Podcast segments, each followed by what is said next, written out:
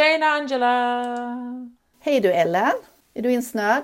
Jag är alltid insnöad, men idag faktiskt på riktigt insnöad också. Det är faktiskt jag med. Tycker det inte passar bra att prata lite snö och isalger då? Det är väldigt, väldigt bra för den 21 november, så när vi spelar in nu här idag, så publiceras ju en nyhet på SVT Nyheters vetenskapsnyheter om att Grönlands isar blir allt mörkare. Och det måste vi uppmärksamma. Jajamän, för videon och intervjun är faktiskt med en av mina tidigare studenter, Laura Hallbach. Heja Laura, heja! Yay! Men du, jag såg att eh, översättarna hade inte riktigt lyckats fullt ut där va? Nej, jag blir så trött. Man ser algernas blommor. Nej, algerna har inga blommor. Nej, det är ju inte riktigt, riktigt rätt va? Och dessutom så säger faktiskt Laura Blom som säger blomningar, men det är ju något helt annat i de här sammanhangen. Jag tror det är så att eh, reportrarna kanske hade behövt eh, lyssna lite på Algpodden. Du har ju 100% rätt där. Borde inte någon, vi, tipsa dem? Ja, det borde vi göra. Eller våra kära lyssnare, tipsa gärna de som behöver veta mer. Absolut. En algblomning, en blomning, det betyder ju att algerna förökar sig så snabbt så att man ser en färgskiftning i vattnet. Och i det här fallet då på isen eller på snön. Men vi kan lägga ut länken till den här nyheten på Instagram och Tångbloggen tänker jag. Eller Ellen, chefen för media? Eh, ja, ja, nej, men det fixar vi. Du ska ju lära dig Instagram så det blir en bra träning för dig Angela. Äsch då. Men faktum är att det här är absolut inget nytt utan eh, jag ska snart dra just det då. Men vad som ska uppmärksammas från just den här artikeln eller nyheten är att de ser att algerna som växer på isen är bättre på att absorbera ljusenergin än de som växer på snön. Så genom den här höga temperaturen, alltså du vet, globala temperaturökningar som beror på klimatförändringar orsakade av människan, ja alltså utsläpp av främst koldioxid, metan och andra gaser, så gör det att de här högre temperaturerna leder till att snön smälter och då frigörs isarna. Just det, för då växer ju isalgerna till och då blir isen ännu mörkare. Och det som heter albedo, reflektion från en, en yta, minskar därmed, alltså det blir mindre vit. En hög albedo är precis knallvit snö och låg albedo, eller ingen albedo, är svart. Så när reflektionen från isen minskar så betyder det att då absorberas värmen mer och det blir varmare, isarna smälter snabbare och då blir det den här synergieffekten när 2 plus 2 blir 7. Ja, exakt. Men du, 2020 så publicerade ju Williamson med flera en artikel i PNAS, en sån här vetenskaplig tidskrift, där de redovisade de här effekterna och då pratade de om supraglaciala fotoautotrofiska populationer. Rolig tungvrickare! Vad är detta Angela? Förklara! Supraglaciala på glaciärer. Foto, ljus, autotrof, alltså då är det ju att man använder ljusenergi, ljus som energikälla. Fotoautotrofika och populationer, att de är flera stycken kan vi säga. Så det var inte svårare än så alltså? Nej, det låter ju väldigt komplicerat men det är väldigt lätt. Nåväl, de här populationerna inkluderar faktiskt också cyanobakterier. Och det är så här häftigt att de sätter sig på små, små partiklar, små, små, det kan vara sotpartiklar. Kryokonit säger man. Det är alltså inte att blanda ihop med kryptonit som Stålmannen inte tål. Du, det var så himla nära att jag sa kryptonit, du anar inte, men det är kryokonit. Och de här smälter ner och in i isen och där bildas det små, små, små vattenfyllda hålor. Det är inte sådana här brine pockets nu, utan det här är andra små vattenfyllda hålor. Och där växer de här cyanobakterierna tillsammans med en algklass som heter Sygnematophyse. Och ibland säger man konjugatophyse. Det hette så tidigare, men man, ibland blandas de här ihop. Men det är hur som, helst, hur som helst så är det här en klass av grönalger. De lever i sötvatten. Och vissa arter i den här klassen är encelliga och andra bildar trådar. Ja, för jag känner igen dem, för vi har dem även i Östersjön. I, i kuststräckorna här så har vi Sygnema på miljöövervakningen. Just det. Och jag hoppas när jag säger konjugatalger att om vi har några av mina gamla studenter eller nuvarande som lyssnar så ska det ringa en jättestor klocka.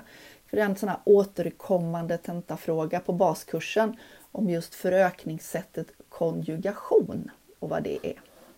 Vet du vad det är? Oj, nu var det ganska många år sedan jag gick den förnämliga kursen marinbotanik, men jag vill minnas att det var när det var ett utbyte av genetiskt material utan att nya celler bildas. Alla rätt där Ellen, bra! Tackar, tackar! Sen har vi en annan, eh, ett annat favoritgäng i den här klassen då, det är desmiderna. Som jag hade en postdoc som är fantastiskt duktig på desmider som vi jobbar med. Men det får vi ta en annan gång där. Jag måste bara säga att de här desmiderna är nästan lika vackra som kiselalger. Nästan. Ja, det är, det är high praise indeed från kiselalgsgalningen nummer ett. oh yes. Men om vi ska tillbaka till de här glaciärisalgerna. Så det är två arter som är vanliga. Ankylonon... ska vi försöka hålla tungan rätt i mun här. Ancylonema eller Ankylonema nordensköldi. Det då. Då vet vi vem som har namngivit den, eller fått den namngiven efter sig. Precis. Och sen så har vi Mesotenium bergreniae. Oj, det var en, ytterligare en. Kan vi gissa på farbror? Alltså jag, jag gissade men jag vågar inte för det finns några stycken farbröder här, berggrenar, som det skulle kunna tänkas vara. Så jag avstår den här gången. Mm, vi får gräva vidare i det. Vi får göra så. Men båda tillhör, båda de här algerna är då sådana här sygnematofyseer. Och vad som är jätte, jättehäftigt med dem det är att de absorberar UVB-strålning, den kortvågiga UV-strålningen genom en speciell pigmentering, alltså så kallade fenoler. Känner du igen fenoler från någonstans? Jag har ju jobbat med Fukus i många år, så oj, oj, oj, oj vad jag känner igen fenoler. Jag känner igen doften, jag känner igen smaken, jag känner igen pigmenteringen på mina fingrar. Underbart! Men det är faktiskt grönalger vi pratar om som då har fenoler, så det är ju inte sådär självklart, eller hur? Nej, det var ovant. Jag menar, det, att det finns i brunalgerna, det vet jag, men jaha, så där. Något måste det vara.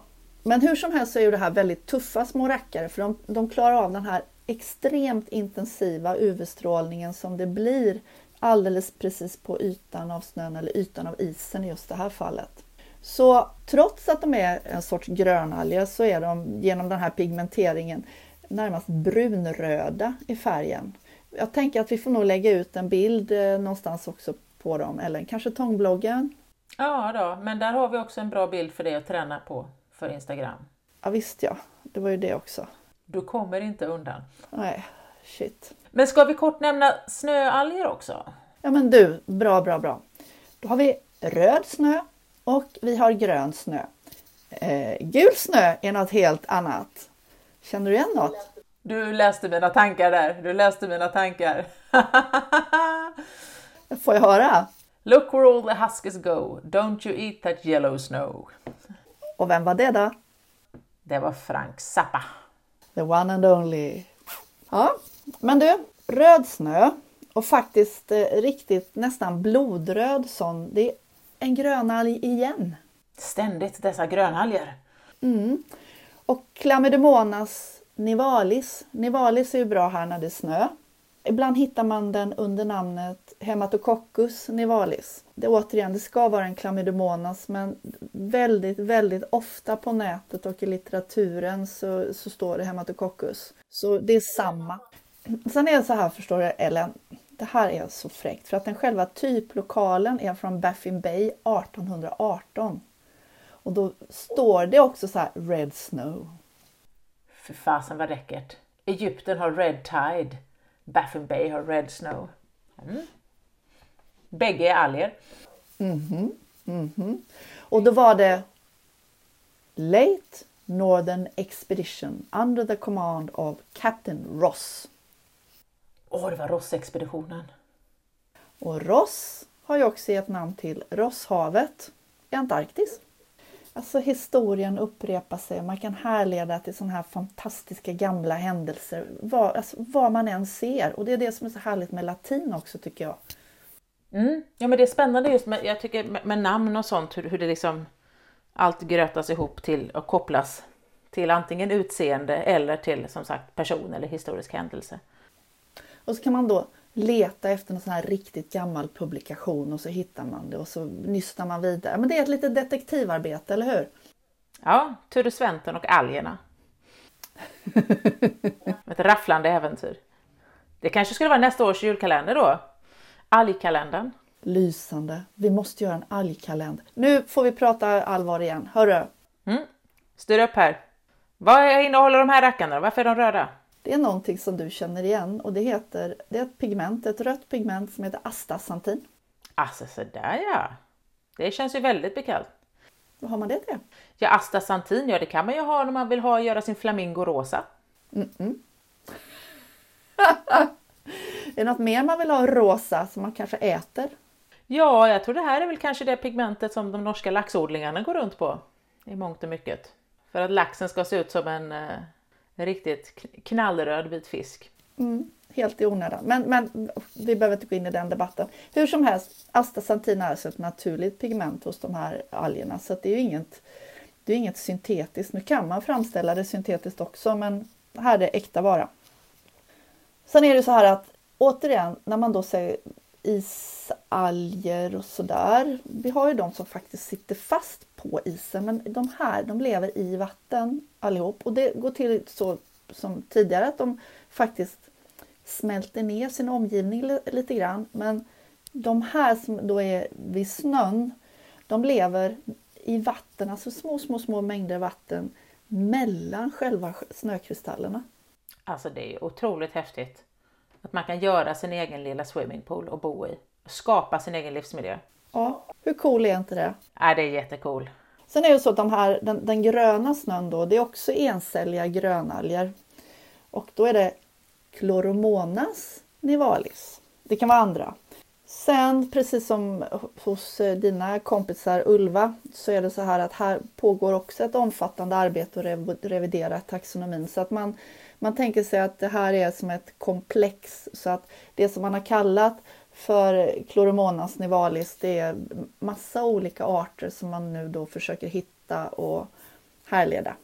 Alltså det här är ju det som är både fascinerande och frustrerande med alger. Och det är just det här att eftersom de kan vara så otroligt plastiska och variabla i sin form beroende på miljö så är det så förbankat svårt att veta om det är en ny art. Eller om det bara är att ja men när det är så här så ser jag ut så här och när det är på ett annat sätt så ser jag helt annorlunda ut.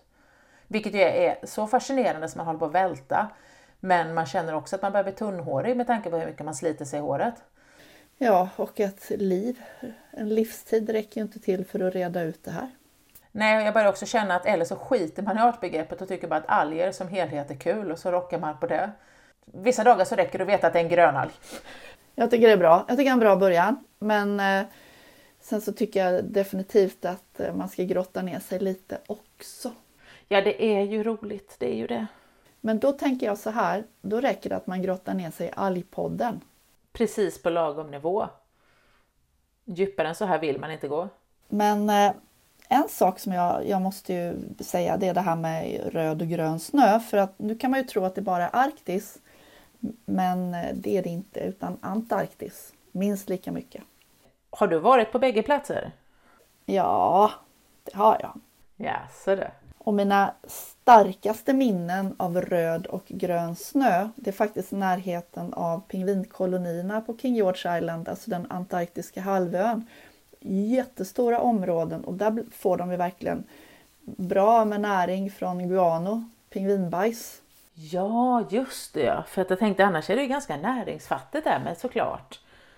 Det blir ju massor. Oh, och det även på Arktis så har vi ju ganska mycket fåglar som är där och, och bajsar också. För man kan ju inte bara leva på isbjörns spillning. Nej. Sen tillförs det också partiklar och så med vindar i Arktis så att ibland så ser det lite svart ut och sådär. Det kommer ner aska och det kommer ner luftföroreningar och även sand från Sahara. Det kan faktiskt färga snön gul på Arktis. Det är ju galet fräckt, det har jag sett bilder på. Eh, så det är inte alltid bara alger som ger färgen, det ska vi ju säga. Men eh, ja, vi ska ta tillbaka, tillbaka till starten där vi börjar nu då. Det här med att de här snö och framförallt de här isalgerna nu då som, som Laura kikar på, de hindrar ju den här albedon. Och så som vi sa så blir det en kaskadeffekt som gör att snö och isar smälter ännu snabbare genom att ljuset inte längre då reflekteras utan absorberas och därmed så överförs ju energin till värmeenergi och temperaturen ökar. Och så börjar det om. Så att då har vi alltså alger med en lätt negativ klang? Nej, jag tycker inte. tycker jag absolut inte. Jag tycker att algerna visar hur evolutionen har varit helt fantastisk och eh, det faktiskt har bildats alger som är så pass opportunistiska att de klarar de här livsmiljöerna. Ja, det är ju helt otroligt. För just Arktis och Antarktis känns ju inte som i nuvarande position varandes de mest gästvänliga habitaten. Nej, samtidigt så är det som du säger, det här det tråkiga är ju att med de Alltså vi ser ju ekosystem i snabb förändring med den, framför allt den globala temperaturökningen som accelererar i våra polarområden. Fast vi får ju också ta på oss vår egen bidrag där och säga att det hade nog inte varit så illa om inte människan hade varit där och pillat. Så det är ju inte algernas fel utan de svarar ju bara på människans orsakare. 100% med dig där. Upp till kamp för algerna. Som alltid. Ja men eh, det var ju lite, här hakade vi på. Vi lovar ju vissa saker att nästa avsnitt kanske kommer ditten och datten men samtidigt så är vi ju på hugget och hakar på det som händer nu. Och det har vi gjort med det här avsnittet. Nu kommer det ju inte att sändas exakt idag när vi spelar in det men det är ändå åtminstone månadsaktuellt. Hyfsat färskt. Vi har lång hållbarhet. Ja, men du, ska vi säga då? Ja, nu måste jag ut och skotta lite mer snö du. Jag med. Sköt om dig. Detsamma. Ha det fint. Tjing tjing!